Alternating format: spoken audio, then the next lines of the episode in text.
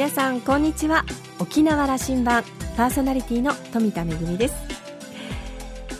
フランスに行ってきたお話をちょっと先週もさせていただいたんですがフランスといえばやっぱりワインですよね。私普段は赤ワインを飲むことが多くて真夏に時々、まあ、冷えた白ワインを飲むことはあるんですが実はですねあのバカンスの最中フランスの方はロゼワインを飲むことが多いんだそうです。なんだかあのピンク色がちょっとバカンス気分を盛り上げてくれるようなそんなことがあるんでしょうかね。フランスの方も普段飲まない方でもバカンスの間だけはピンクのロゼワインを楽しむというそんな習慣があるんだそうですよ。まあ、私はあの ワインの味はよく分からなくて大体あのアルコールっていうものが好きなあれなんですけれどもそれでもあのフランスの雰囲気の中であのフランス人に混じってこう、ね、ロゼワインを傾けているとちょっとだけおしゃれになったようなそんな気分になって帰ってまいりました。さあそれでは沖縄羅針盤今日も5時までお届けいたします。どうぞお付き合いください。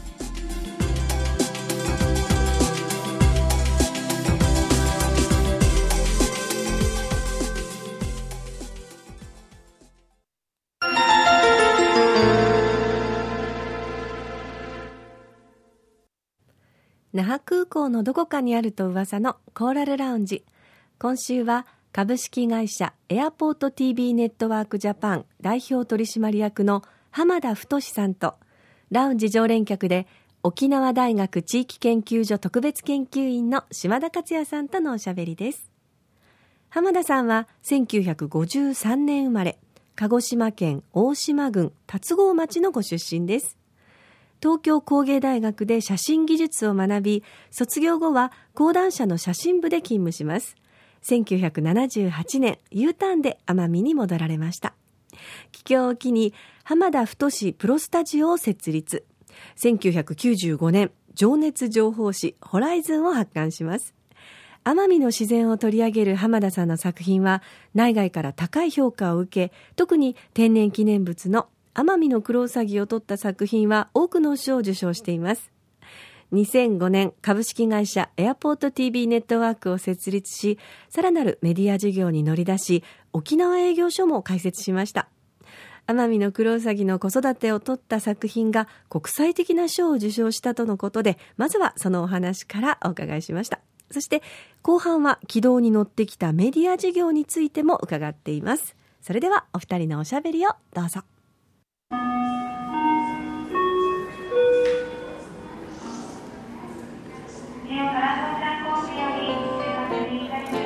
奄美沖縄八重山の、はい、この世界自然遺産に登録がこれ決まりますよね。そうですね。あの、まあ、奄美の方で非常に期待度がもう高まってるんですけど。今回のこの世界遺産への登録を目指すというのは、はい、奄美におけるこの、えっと、海洋の自然とサンゴ礁の自然と、ええ、それからえーと、奄美の場合は山はあれ一番高い山で何湯湾岳というあの600、700メートルぐらいありますかね。694メーターですね、うん、というこの、えーと、緑のこう自然の価値と、はい、それからやんばるもそうですよね、えー、やんばるもそのサンゴ礁に囲まれながらも、やんばるの山という。生態系というですね、ね、海からいや山から海までのあのその自然の。仕組みがしっかり残っているということの,、まあ、あの一つの大きなあの事例としてですね。で八重山もその西表の自然と周りの海の自然、はい、希少生物が数多く住んでて、まずあの単に類を見ないという、うん、世界どこ探しても同じようなところがないということで、まあ、世界自然遺産登録ができるんじゃないかということで国はその、まあ、今年奄美はあの3月7日に国立公園化になったんです。で沖縄はまたその前になってますけども、はい、まずあの保護担保措置として国立公園化してそこをあのしっかりこう国としてあの守るということを前提に今度はもう来年その世界自然遺産登録に向けたあの取り組みをしているということになります、はい、八重山もそうですしね、はいはい、あのでそうすると、八重山ですとあの自然その陸上にや、えーと、西表山にはいそうですね。はいはい。やんばるの山にはヤンバルクイナがいるんだと、ね。はい、奄美の山には、はい、奄美のクロウサギがいる。そうなんです。奄美のクロウサギを最初に発見して写真に記録に収めたのは浜田さんなんだと、あのクロウサギじゃなくてクロウサギの子育てですね。子育て。はい。あのクロウサギというのは大体もう、うん、あのいるってことももちろん皆さん知ってますしその夜林道に行ったら見れると、で写真も撮れるってことはあのある程度は知ってたんです。ただあのやっぱりそれをしっかりこう生態をその解明しようという人がいなくてですねで私があの1996年に世界で初めてアマミノクロウサギの子育てをの撮影に成功したということなんですね。そして、え今回、はい。それを動画で撮影なさって、ええ。また山にこもられたんでしょ？そうです。NHK で去年放送になってました。あニュースでですね、はいはい。ど何を、あのですね、ど動画で撮られたのはい、あのまああの過去にも動画でも撮ってるんですが、要はあのいつもあの今までのそのアマミノクロウサギの子育ては途中からあの巣を始めあのうん。途中から見つけてその子育ての撮影に成功えしてせ撮影撮影して育ちまで撮るんですけどあの子育て前からのその要するに行動を、うん。から育ちまでをすべて完全あの撮影できたということで、えーあのい昨年あの記者発表してそれがまあ全国に、まあ、あのテレビとか新我々がテ聞でレビであの、はい全国ニュースで見たのはそれです、ね、そそれです。それご覧になったんだと思います。それあの巣立ちまでってどどのくらい山にこもったんえですか？あの40日余りここもりましたね。もちろんあの毎日じゃなくてやっぱり仕事があるときは 降りてこないといけないのであのできるだけこうあの、まあ、観察できるようにしたんですけども、まあ、特別天然記念物って、まあ、アマミノクロウサギで、ね、言われてますので、もうそれぐらい希少なんですけどそういうあの要するにあのアマミノクロウサギの生き様というんですか？生き様っていうのは誰も知らなかったわけですよ、もう私もそうですけど。で今回初めてその巣立ち前あの巣立ち前えあの子育て前っていうのはまず巣穴を作って自分で周辺の葉っぱを加えてあの巣穴の中に運ぶんです、で運んで要するに、まあ、あの赤ちゃんウサギをの寝床を作るわけですね、でそこの上に子ウサギを産み産んででまた葉っぱをかぶせてであのアナウサギの場合あのアマミノクロウサギの場合は毛が生えてないもんですから、もう結局もう生まれたら寒いわけですよね、それをもう葉っぱをかぶせてでは母親はそこをまた閉じて、えー自分の巣に戻ってで2日に一遍毎日えー2日に一遍その授乳にあの来るという行動があの今回撮影完全撮影できたわけです。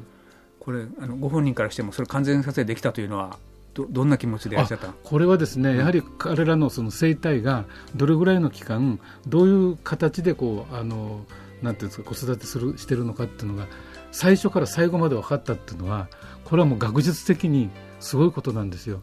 今までカメラマンとして今まで撮ってましたけど、もう学術的にもこれだけのあの記録が詳細にできたっていうのはもう今度はあの実はた大変なことしたなという実感はあったんですね。いやそして、え受賞なさ僕はねか価値が分からなくてごめんなさい。いえあの世界的な賞にあ受賞なさいましたね。ね、ええええ。もうご本人に紹介していただいた方がいいんだけども。世界最大の,、うん。あの写真コン自然写真コンテストっていうふうに今言われてあの実は写真界のアカデミー賞っていうふうに形容されてるぐらいの賞なんですがそのアメアメリカの国立スミソニアン自然史博物館が、まあ、共催してですねその世界からあの自然のあの写真コンテストをこうあの、世界を舞台にした、うん。まあ、自然写真コンテストを毎年開催しているわけなんです。でそれのあのエリアはに分かれてましてアジアエリアこれは中近東からあの極東この日本までのエリアでそのき貴重な自然を、まあの写真コンテストを風景動物、えー鳥昆虫えー水中あと動画部門と6部門に分けてその募集して、まあ、あの審査してそのそれの、えーまあ、入賞者を発表さしてしてるわけです。浜田さんが撮られた奄美のクラウサギのはい。動画の部そうです。分はがそこではい。賞を取られた、あの入賞したということでですね。で10あの11月にあのあワシントン DC のスミソニアン自然史博物館であの授賞式がありますので招待されるということなので、まあ、あの 一度に生涯に、まあ、一度二度とはないんでですね。じゃあまあ浜田さんは、いや数々のもう写真家としての賞は取られてるんだけども、これはもうご自身としても最高こんなんも国際賞ですので、国内賞じゃありませんので、世界的にこれだけのあの、まあ、レベルの賞をあの、まあ、奄美のね、一写真家が取れいただけたというのはもうこれはもうまず私としても本当ただまあここにあの自分を連れてきてくれたのは奄美のクロウサギなんですよ、クロウサギが奄美にいてこういう貴重な生き方をしててでそれをまああの私が撮ったからでクロウサギと一緒にこのワシントン DC のうん。ヒノキ舞台に立てるというのは、もう自分が30クロウサギ32年になるんです生態やって。これはもうあのもう本当黒うさぎ冥利に尽きるというかですね、うそういうことですね。やっぱりこういうあの珍しい生き様僕はあの生き様って言ってるんですけど、こういう生き様で命をつなげてですねいる奄美の森の真実をやっぱりそれが僕世界自然遺産のもうあのなんていうんですか証だというふうに思ってるんですけどね。来年のその世界遺産の登録に向けて弾みにもなります、ね、まあそうですね、ね、やっぱり世界に知っていただいてしかもあのスミソニアン自然史博物館でも博博物館の殿堂ですから世界のそこのスタッフの皆さんが奄美の黒うさぎとを見たっていうのはすごいことだと表彰式は11月。11月行きたいな一緒に。ツアーでも組みましょうか。ぜひまたはいおいで一緒に。本当におめでとうございます。ありがとうございます。あの浜田さん10年前から一緒に議論しているんですけど、はい、奄美と沖縄でと、はいはい、であのまさに芸術家でいらっしゃるんだけど芸術家じゃないですビジネスもやるんだと、ね。はい、これは本当に一歩一歩、ええ、であのメディアをその写真家としてだけどもどあの動画メディアを作っていこうじゃないかという話です、ええ、沖縄、奄美のこの自然を発信できる、はい、魅力を発信できるようなメディアを作っていこうと、はい、空港で、うん、降りてくるとはい、えーと、動画映像をそこに出すと。これを始められた。そして5年前からは、沖縄県内のホテルにメディアをネットワークしていこうと、そうですね、これも素晴らしいね、これ、まあ、なんという根気強さだと思う あの やっぱこれこのね、おっしゃる根気強さ強さと、もし言っていただけるのあれ、うん、言っていただけるんであれば、これをこの根気強さを培ったのは奄美の黒うさぎだと思います。夜中ですね山にこもって彼らはあのほとんど夜行性ですから、これじっとあの出てくるまであの待待つわけなんですよ。前あの真っ暗闇で。これ根気強くなければまずできないです浜田さんすみません。お顔がちょっとあのプロウサギ似てき 似てきた、うん、このメディアすごく僕もあの応援しますんでありがとうございます。よろしくお願いします。いきましょうね、はい、つまりこれちょっとご説明いただけませんか、はい、あのまあこのあの、えー、ビジネスを始めたきっかけはですね、うん、2005年からなんですけどもあの奄美奄美空港で、うん、あるあのテレビの取材を、のスタッフを待ってたんです、ところが天気が悪くてですねもうあの荷物がなかなか出てこずに、まあ、今あのご存知の空港というのは一旦出たら戻れませんのででずっと中で待ってるわけですよ。で彼らはもう退屈で退屈でしょうがないわけで。でもこんな時時間もったいないよね、うん、退屈しのぎに何か映像を見せて、うんあの見せたら彼らももう時間忘れるんじゃないかと思って発想したのがこの仕事の始まりなんですけども。荷物を空港で引き取るところにメディアがあるといい、はい、そうです、うん、でこれはやっぱりあの皆さんご存知空港というのは出発は華やかですけどあの到着はただの荷物取り場になってるんですよね、うん。本来は向こうが玄関なんですよ。なるほど、ええ、やっぱりようこそようこそいらっしゃいました、うん、沖縄にはこういうところいっぱいありますよ、こういうところで遊んでてくださいねっていう情報を発信する場所としては、あの到着の荷物を受け取るところこそ、表玄関じゃないですか。そこでもてなすのがまずあの第一歩だと思ったんですね。那覇空港を降りると、はい、あのそのターンテーブルターンテーブルがあって、はい、その柱にはそうです、えーと、大型が、画面があって50インチのテレビが置いてます。それはあの経営者たる浜田さんが運営している会社がそこのメディアを発信してるんですよね。そうです。これ始められた。はい。そうです。これはですね今までまああの映像制作はしましたけどそのそういうメディアを持つってことを今までまあしてなかったんですけど我々、まあ、あの仕事として、いつ注文が来るかわからないことを待つより、もう自分がいっぱい持ってるその貴重な映像とかまた発したい映像をそこで発信する場を自分で持つ方がもう手っ取り早いんじゃないかと、うん、でそこにあの例えば企業広告を入れて放送すれば皆さんもそのあの喜ばれるんじゃないかということで始めた仕事なんですこれを奄美の空港と、はい、那覇の空港と、はい、宮古の空港と、八重山の空港とでね、あの事業なさっておられると、はい、10年になったんですね。そうですね。5年前、2011年から、はいはいはい、僕は久しぶりにお会いするんで、えー、すごいここも手がけたんですかと先ほどお伺いしたんですけども、えーはいはい、沖縄県内のホテル、これ何箇所とおっしゃいました、はい、32箇所です。の部屋では、その映像が見れるようにそうです別にあのやっぱり空港もさることながら、うん、ホテルのお部屋もお客さんを迎える場所ですのでやっぱり沖縄の観光情報とか情報を提供する場としては非常にこうあの大事な必要な場所だと思ったんです。うん。あの旅先に行くとその普通の放送ではなくて、はい、その地元のあの紹介がされてるような、チャンネルに合わせますよ、はいはい、それをそれと同じ、ね、はい、ですからチャンネルひねると必ず沖縄のそういう情報が流れてますので、それが私どもがあの放送しているメディアです。しかしあのこれ事業化していくのはこれだからいつもね浜田さんどうやってこれビジネスになさっていってるのかなと。すいませんね。いや経営者の名刺もお持ちだから、もちろん。でもやっぱりこう全全国的に有名なカメラマンでいらっしゃるわけだからあのそうですね。やっぱりあの地域のその情報ってやっぱりあの常に発信し続けるっていうためにはどうしたらいいかっていうことを考えたんですよ。だそういう場所っていうのはあのやっぱり空港とかホテルだというふうにあの発想してでこれをじゃあビジネスモデルとしてどうやってしたらいいだろうかっていうことを考えついたんですね。でそれをやっぱりやるからには自分でやっていかないと他人任せではこれできていかないしやっぱりそこで自分でこうそこですよね、はい、いや全部手作りのメディアですよね。全くそうです。失礼な言い方してますか、ね、いやいやいや、全くあのそうじゃない。素晴らしい。うん、私はですね写真家というのは一匹狼なんですよ、うん、全部自分でやらないと気が済まなくてですね。いや技術者じゃなかったはずだけども全部これ その IT 系の技術も必要でね。そうですね。それからホテル30何箇所、はいはい、ここのオーナーさん経営者と一緒にこれ流すかというふうに約束をしてくる、はい、それからクライアント、その何を流したいというスポンサーもついてくるはずですが、そことの信頼関係を作る、そうですね。まさにこう手作りで、まあ、全くもう私手作りって隙間産業で 私はあのもう日産業って言ってるんですけども。もう一つねやっぱり視点、僕はやっぱ奄美と沖縄というのはずっと、はいはい、お互いのテーマでしたから、奄美の経営者があの出身の経営者が奄美とそれから沖縄と宮古と八重山の空港で展開してい。ると、事業を広げていってると、これとても大事なことだと思っていて。そうですね。あの私もその、まあ、今回ですね世界自然遺産登録というのはこれあの奄美大島、徳之島、やん沖縄やんばる、えー、西表というふうに4箇所がまあ一つのあのあれになってるんですけどもこの南西諸島とか琉球列島ですね。琉球列島をつなぐのにこの世界遺産というのはもう我々も同じくくりですのでそういう中でやっぱり私は今後あの展開していきたいなというふうに思ってですねいますので、まあ、ですからあの沖縄県とか鹿児島県じゃなくて県境を県界を越えてもうこのエリアで我々は情報を発して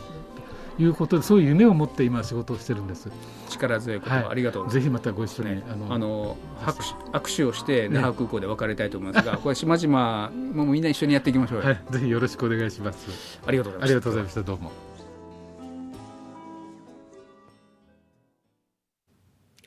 前半はクロウサギのお話、そして後半はメディア事業についてのお話を伺いましたけれども、あの前半のね、クロウサギをまあ撮影するにあたって夜中中じーっと、じーっと、本当にあの真っ暗な中、クラウスギの登場を待つっていうのは一体どんな気持ちなのかなってこう想像するだけでこうゾクゾクしますね。私たちってやっぱり普段明かりの中で生活してますし特にね日本はだんだんこういろんなものが24時間 あのになっていて割とこう夜中だろうがなんだろうが明るい中で暮らしてますからね。そんな中で奄美の大自然の中で真っ暗な中で、えー、自然と向き合っているというあのそんなね、えー、生活をされてたようですけれども今回回はね、えー、大きな賞も受賞されたようでおめでとうございます。そしてもう一つガラッと変わってメディア事業、まあビジネスマンとしてのお顔もあって、まあでもお一人でね、撮影もされて、編集をされて、それからまあ営業的なお仕事であったり、制作的なお仕事であったりというのを、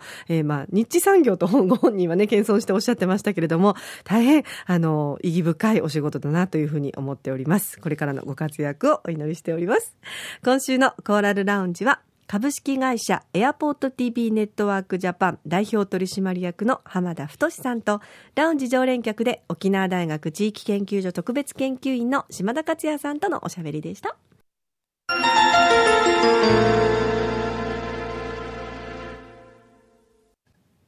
めぐみのあしゃぎだよりのコーナーです。今日はいよいよ明日から始まります立カリッカフェスタ2017のご案内ですよ。今回で14回目を数えます国際児童青少年演劇フェスティバル沖縄。あの、開始当初は皆さん、キジムナーフェスタという愛称で、えー、ご存知だったかもしれませんけれども、えー、リッカリッカフェスタというふうにニックネームを変えまして行われています。今年も素晴らしい作品がたくさんやってきますよ。えー、7日間で8カ国から、それから26作品、80ステージという、えー、本当にね、大きなフェスティバルになっていますけれども、ぜひファミリーでお楽しみいただければと思っています。えー、今年は、えー、デンマークと日本の、えー、就航150周年を記念して、デンマークフォーカスがありますし、それから、あの、最近世界的にも高い注目を集めている小さなお子さん、乳幼児のための演劇にフォーカスを当てた、えー、プログラムがあります。